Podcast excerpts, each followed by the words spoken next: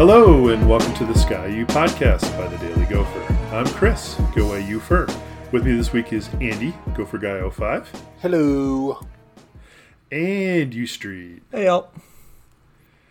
Well, I'm just going to preview right now that there is a nuclear hot take coming from Andy uh, about hockey later in the podcast. So you're going to want to look forward to that.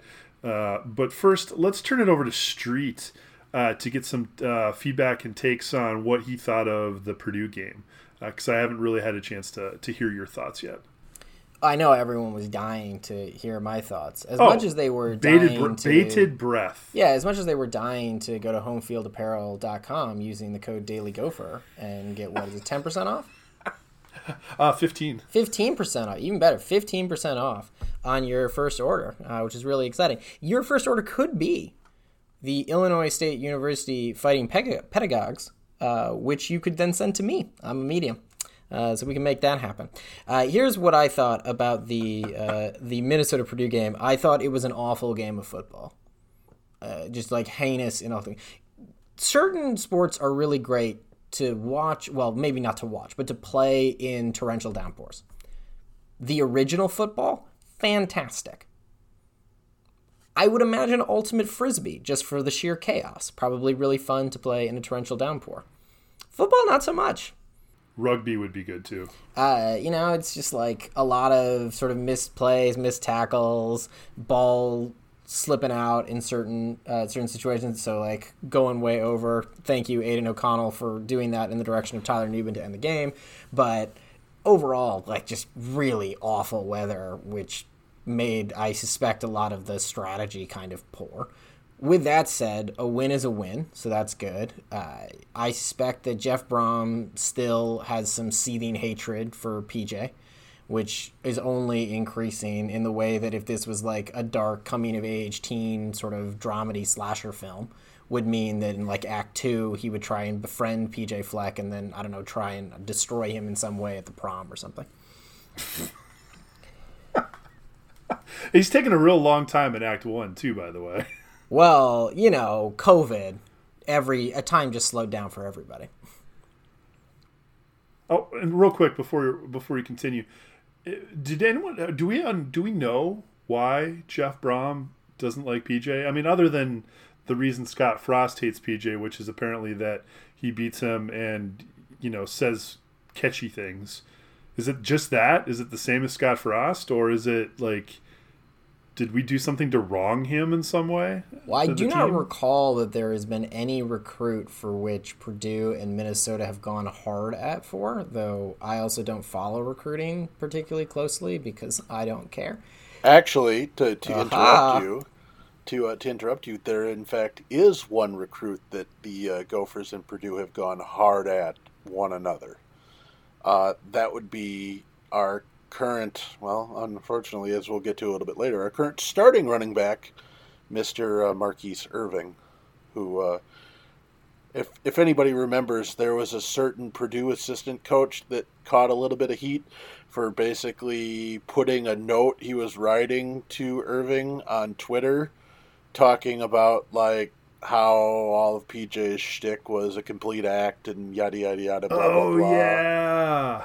So, but but that that- just to be clear though, because obviously, you know, I'm not being like, oh, that didn't happen, but that post dates the Jeff Brohm hatred of PJ Fleck, or at least what appears to be a hatred of PJ Fleck. Yes. It, it it does, yes, no, but I think I mean I think it probably wraps up into all of the above. But Oh, yeah, but uh, 100%. but but I was just confirming that there was in fact a, a recruit battle between the two schools that the Gophers did win.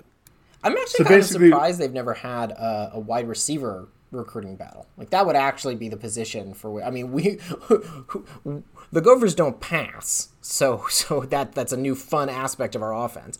But at least historically speaking, that would be the position where I assume that Purdue and, and Minnesota would would see each other in a bit of a fight.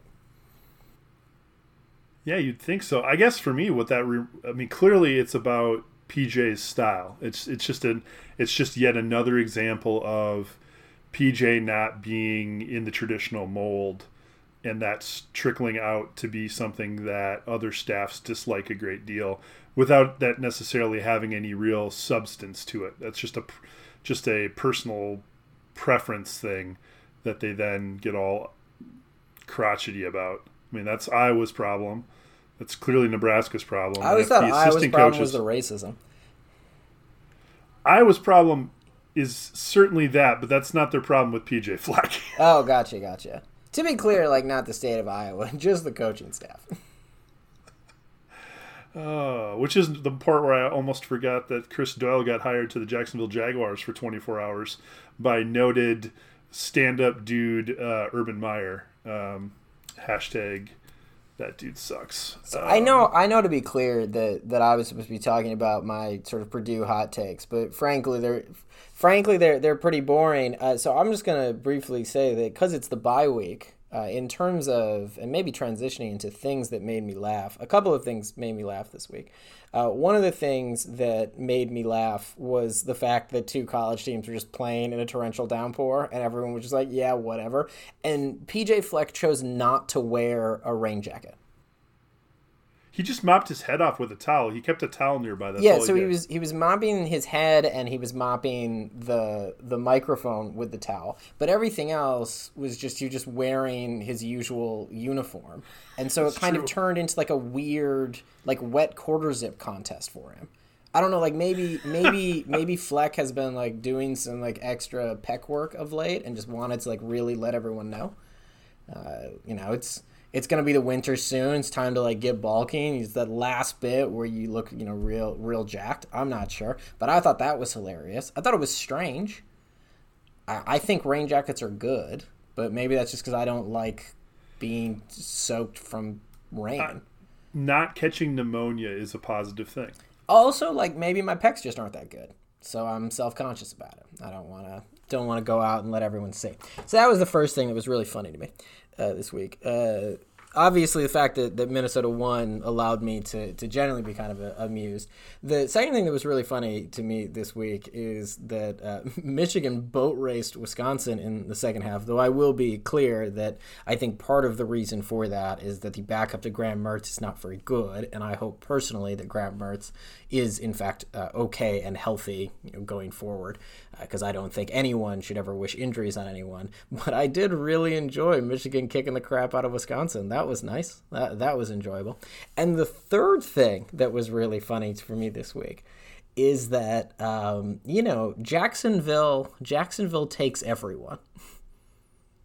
Once you once you enter Jacksonville, you just you know you never leave. And by never leave, I mean you do whatever the heck Urban Meyer was doing in that bar. I feel like they really did the Good Place, uh, which if you have not watched on Netflix, you need to be doing. The Good Place really uh, picked the right town uh, in Florida uh, for, and now I'm suddenly blanking. What was the character's name? Un- Unless both of you haven't watched The Good Place, where I'm really going to start like questioning, you know, who you are as human beings.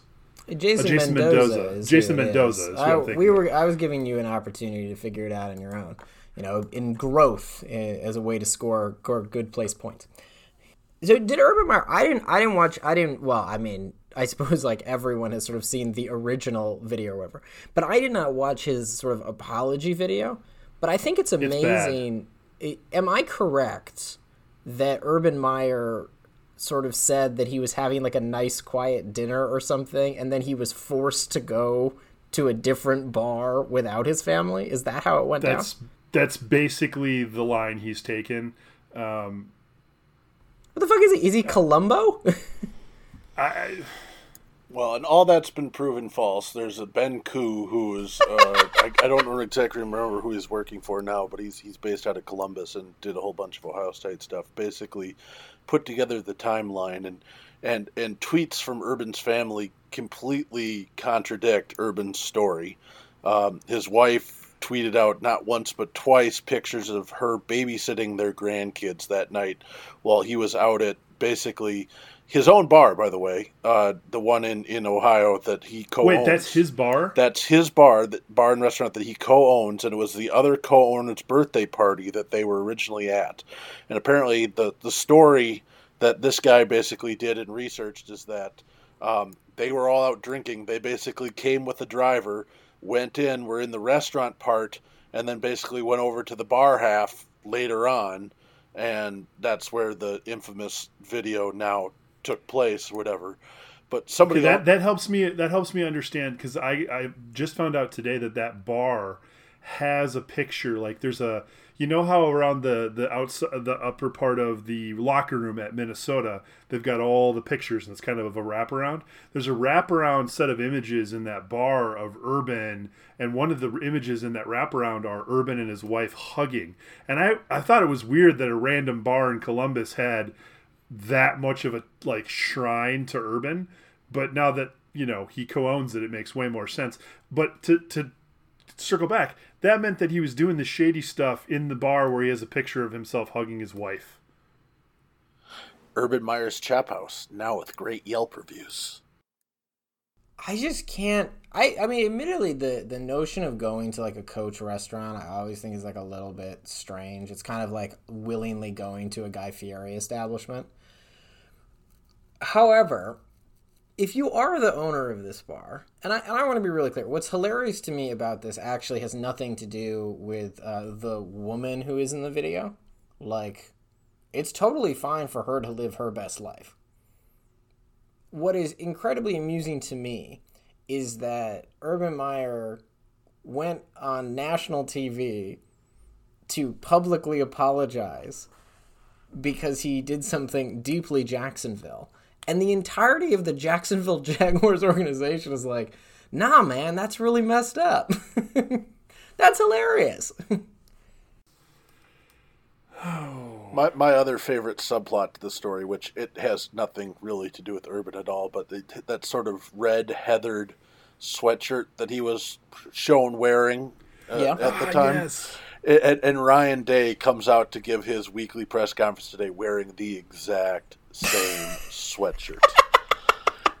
and you, you, you, I mean, college football coaches can be aloof, but there is absolutely no way that was not intentional one way or the other. Do you think Ryan Day has been to Urban Meyer's bar and restaurant? hundred percent. I'm pretty sure Urban made the university pay for coaches' dinners there. Uh, book, no, no. I mean, that. I mean, since since he has become a head coach, or do you oh, think that's sort of like you know, I I don't want to go I want to have my own bar and restaurant. I don't want to go to the previous guy. It's a great question. Do we know anyone who could be in a Ryan Day press conference who could ask that question? Could we send Blake to Ryan Day press conference? I think we should. I, I mean, you're you're missing the lead here that there's somebody on this podcast that's only like a two hour drive away from Columbus. Yeah, I don't care enough. I think we send Blake. I mean, we got we he have... skipped out on ask him a hockey question. His punishment is he has to go ask Ryan Day if he's ever eaten at Urban Meyer's restaurant since Meyer quit. I mean, to be fair, I think a great punishment in all things is to be forced to go to Ohio. Hey now, some of us live here. No matter what, Andy, Andy. So I had three things. I had a very enjoyable, I had a very enjoyable, uh, amusing weekend. Apparently, was there anything that you found uh, particularly amusing? Uh, you you stole mine with the, the whole the last five minutes we've discussed the Urban Meyer saga. That was going to be mine, so you, you, took care of that for me. Thanks. Well, I'm gonna I'm gonna thank you, Andy, because you brought a detail into my life. There's a media member in Columbus who spent time chronologically syncing Urban Meyer's family's tweets versus his story versus like that's a lot of work for dude's a shady guy. The and Pentagon really... Papers did Urban Meyer cheat on his wife and lie about it in public? Roughly the same importance as a news story. I, in Columbus, yes, apparently, and oh, in really Columbus, in Columbus, the latter is way more important than the than the former ever was. Makes me makes me very concerned for Columbus. Not that it shocks me, I guess, but all right. So we stole Andy's. Mine uh, actually is Wisconsin related, uh, s- tangentially. Um, I I very much enjoyed Cincinnati really dominating Notre Dame. That was enjoyable for me. But the detail that really brought it home for me was that Notre Dame waited until after beating Wisconsin to bench Jack Coan. Uh, Jack Coan not to be seen during the second half of the loss to Cincinnati because the dude wasn't good enough to get it done. But you know, they made sure they got that shellacking done on Wisconsin first to rub it in everybody's faces. Then they benched him. That that to me is just chef's kiss. Uh, chef's kiss Schadenfreude. What um, is what is the top five matchup this week? Iowa is playing whom? Is it Penn State? Penn State. Penn State's coming to Kinnick. Uh, do we have a? I mean, obviously we have a rooting interest like not Iowa in that game, of course. So I, I mean that sense. But is it reasonable that either of those teams are currently in the top five right now? No, I mean Iowa hasn't. All right, this is the part where I'm going to like cut myself when I'm done talking about it. I don't think Iowa is good as they're ranked, but I also don't think they've shown anything. That's just like gut feel, like slash hatred. I actually feel like Penn State has put things on paper that make it pretty clear they're not a number four team. Um, like they just haven't. Sh- the eye test just doesn't show it. Iowa's been smoking people. I just don't really have a lot of faith in who they've been blowing out. But I can't what can I say to that? I mean, okay, they they've beaten everybody they were supposed to beat, and they did it handily, handily beat these teams. So if they're living on turnover luck, that'll come out eventually. Um, in the meantime, I still don't think they're a top five team, but everybody else keeps losing, and they haven't, and neither has Penn State. So between the two of them, I think Penn State's got the weaker case on paper, uh, personally. Um, but uh, no, neither of them are top five teams, in my opinion. My last, I don't have a, I don't have a hot take. I'm excited to hear Andy's here uh, in a second because I, I do think it is what everyone who listens to this podcast has absolutely been been been waiting for. Uh, but I will say, not in a in a laugh like haha, this was hilarious in a like stupid sense, but in the laugh that you do because you're watching something absolutely wonderful happen and you just can't believe it. Bo Nix's inability to pass when he had a bunch of time in the pocket versus his ability to make absurd plays when he sort of had to run away and get out of about three sacks during the entirety of the Auburn LSU game was magical. I swear to God, it might actually be a reasonable offensive scheme to just have two uh, offensive linemen lay down on every play and let him scramble for glory. It's the new the new triple option at Auburn is one offensive lineman just doesn't block their defender, and Bo Nix has to read it. I mean, if you if you sped up the tape of some of those those scramble throws, and then put the um, what's that classic music? Keystone Cops. Thank you. If you put that behind it, I I couldn't get any more perfect. Well, I mean, it could because you could be having dinner at Urban Meyer's Bar and Restaurant in Columbus over the weekend.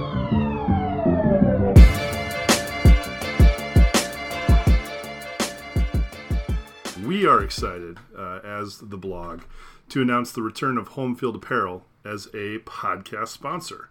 Uh, not familiar with Home Field? Uh, they're going to have stuff that you love to wear comfortable gear, cool vintage designs. Uh, everyone on the blog freaking loves this stuff. You may recall from the pod earlier this summer how, how over the moon we were that they were uh, finally releasing Minnesota stuff. Nothing makes us happier than great Gopher gear. So if you want some of your own, use the code DailyGopher during checkout at homefieldapparel.com for 15% off your first purchase with the good brand. That is code DailyGopher at homefieldapparel.com.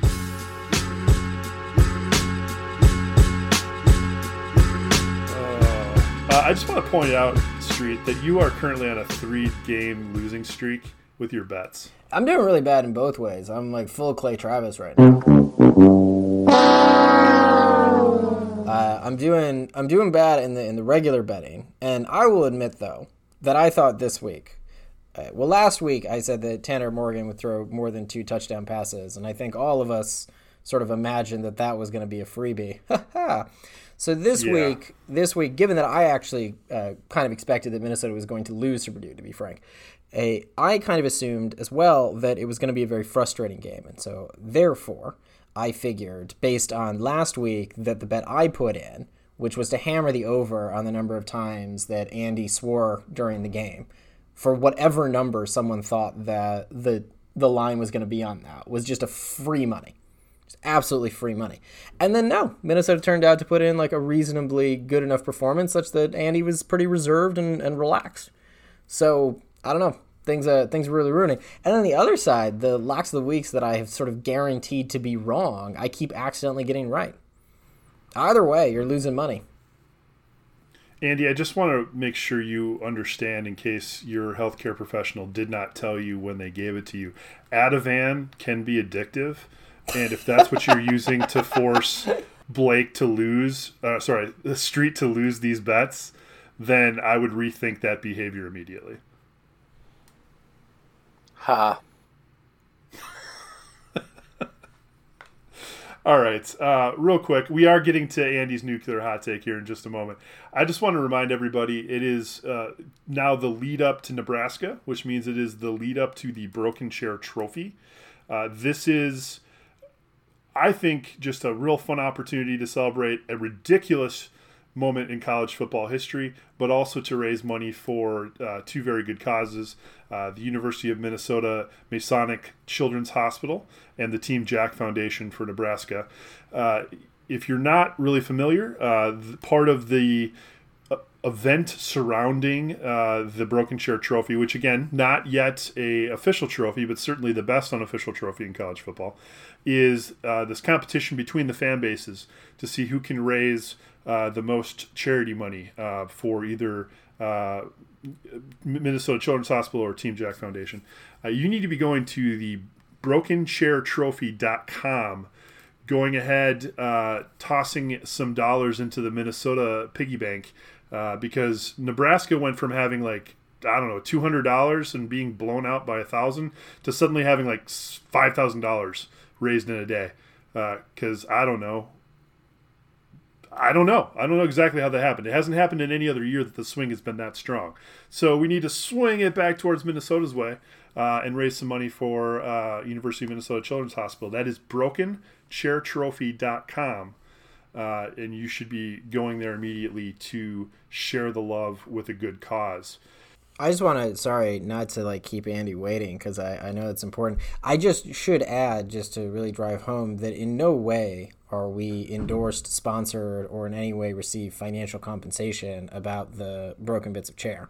This is very good point. There and neither are the folks running it. They are. This is a. This is donations going directly to. You'll see when you go to the donation page. It's actually taking you to um, the University of Minnesota Children's Hospital. So, so it is a a purely charitable donation.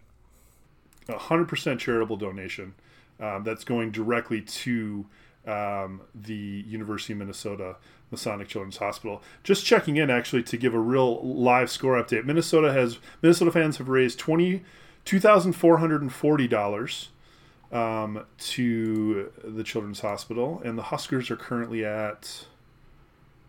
Um, where's that? More I money. Make, I want to see how much. Then well, currently, I don't know. They're, they're, this the website. This website is confusing time. me. Uh, yeah. Okay. We're gonna go with that. It's more more than what Minnesota's raised. Go get Minnesota back in the game. Be charitable to the University of Minnesota Children's Hospital, and good things will follow. Andy, my friend, you eh, what we really should have bet the over for um, swearing was on women's hockey. I think. Um, bring bring this hot take to the world. I'm gonna disappoint you again, just like just like you're gonna disappoint all our listeners uh, with with with all that's teasing. It's it's not quite the uh, nuclear hot take that I. No, think. no, no, no. I'm no, sorry. No, are no, you no, saying are you saying that a discussion of something occurring with Gopher women's hockey is not itself going to be a nuclear hot take? Uh, I, no, I'm sorry. I heard you before the podcast use words that essentially were "win quick or get fired."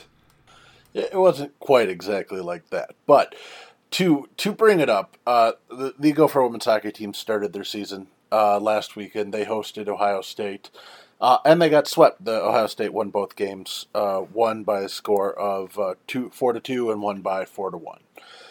That now brings the Gophers' record against uh, the top two teams in the WCHA, Wisconsin and Ohio State, over the last two seasons to a two 11 and 1 record, which is, I think, most Minnesota women's hockey fans would say unacceptable. Um, you know, Wisconsin obviously is they're they're the two time national champs. They're they're good, and it pains the uh, pains the Minnesota fan to see that. Uh, but the fact that the Gophers couldn't get a single win against the Badgers in in five tries last year is is utterly frustrating. The one that's more frustrating is seeing Ohio State sort of come from the middle pack of the of the NCAA, not really doing anything and completely usurping Minnesota as by far the second best team in the conference and a top two three team in the nation. Um, one of the reasons they've done that has been Nadine Muzerall. Uh, their new, they're not their new head coach now. She's been there five or six years. Muzerall was a star for the Gophers in the uh, early 2000s, and then was a, an assistant with Gopher head coach Brad Frost for a couple of years before leaving Minnesota to take over Ohio State, and she has completely turned around that program and brought them from from bottom feeders to one of the top two three teams in the country. Um, and she owns Minnesota. There's no doubt about it. I think uh, even if you go back to 2019, the Gophers just went two and two against Ohio State, so they've they've won. You know, so far in basically the last 12 meetings with the Buckeyes, they've won four games. Uh, that that's not going to cut it for you know the female version of, of Pride on Ice, and we've obviously dealt with the, the men's team's struggles over the past few years, and it resulted in in uh, Don Lucia stepping away and, and Bob Motzko taking over and probably leaving a few years later than he than he should have. Um, and, and Brad Frost is considerably younger than Don Lucia is, but it's definitely not been a, a positive turn the last few seasons for the Gophers. Um, so I am not directly calling for anybody's head, but if this trend continues, if Minnesota continues to struggle against Wisconsin and Ohio State, uh, I think Mark Coyle's going to have a decision on his hands. And if he does decide to make a change, I think the first person you need to go to is is you need to go to Columbus to Nadine Muzerall and say how much will it cost you to move from Columbus back to Minneapolis because she obviously knows what's what's going on with the current uh, atmosphere of college hockey. She's got Ohio State playing uh, outstanding, and they have completely leapfrogged Minnesota and. Uh, you know, Minnesota, they, they we'll see exactly where they are. They head up to Duluth this weekend. They've got a huge series against UMD, which, um, you know, arguably it's it's a fight for third and fourth in the conference between the Gophers and the Bulldogs. Uh, Wisconsin, Ohio State are a class above the rest right now. So uh, this will be a you know a fairly big series, another early season series to really hopefully put the Gophers on pace to at least finish third in the conference and, and have an arguable chance at, at squeezing into the NCAA tournament come March. But uh, if they struggle this weekend, um, you know, you just got to wonder what's going on because uh, the last few recruiting classes have not quite been, been cutting it, and or when they've gotten to campus, they haven't quite uh, turned out like uh, like the teams of old. So, um, Brad Frost needs to try and get things figured out here and, and get this program turned around, or, uh, or, or Mark Coyle might need to start uh, taking a look around. You worded it in a very, I think, balanced way, but I would say by any measure, what you just said qualifies as a, a, a nuclear hot take. Not because I think you're wrong, but just in the context of it's. I mean, Brad Frost has has done more at Minnesota than Don Lucia did. Oh, 100%. It would be, I mean, it would be basically replacing a legend. It would be basically, I mean, it, it would be forcing out, and uh, John Wooden is a bad example, but it, I mean, somebody who's had, had a lot of success at a school. Um, but as we've seen in, in many levels of, of college athletics, at some point, things change and you try and run the same systems and they just don't seem to work anymore and and I you know I haven't watched this team enough to see whether that's the issue or whether it's it's recruiting but uh, the Gophers' current recruiting class, for what it's worth, is is you know not doing great. Uh, you've got uh, Bethany Brausen and uh, Johnson. I'm forgetting his uh, first name now, who are Gopher former head coaches who they left to take over, and they basically running the St. Thomas program. And St. Thomas has landed some fairly high 2023 recruits in this offseason that, you know, in, in normal years, you would have thought maybe these would be Minnesota gals, and now they're they're signing with St. Thomas. So, um, you know, Brad Frost has gotta gotta figure things out here because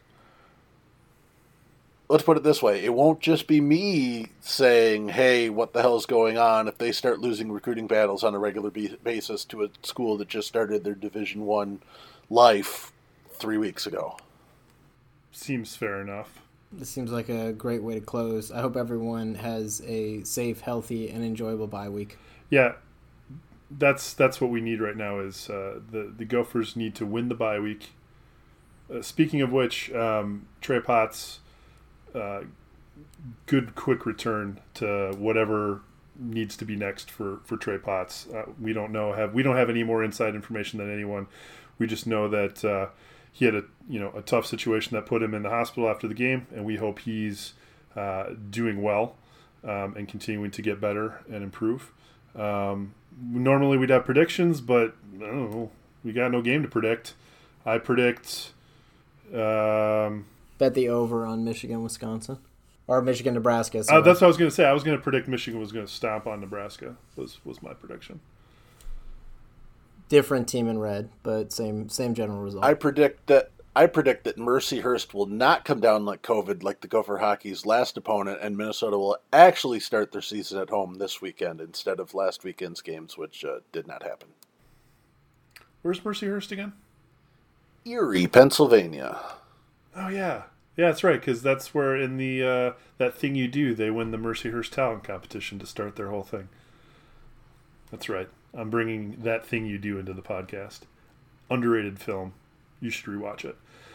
And after you do, make sure to tune in for next week's edition of the Sky U podcast. In the meantime, go Gophers. Ski U Mah. Row the boat.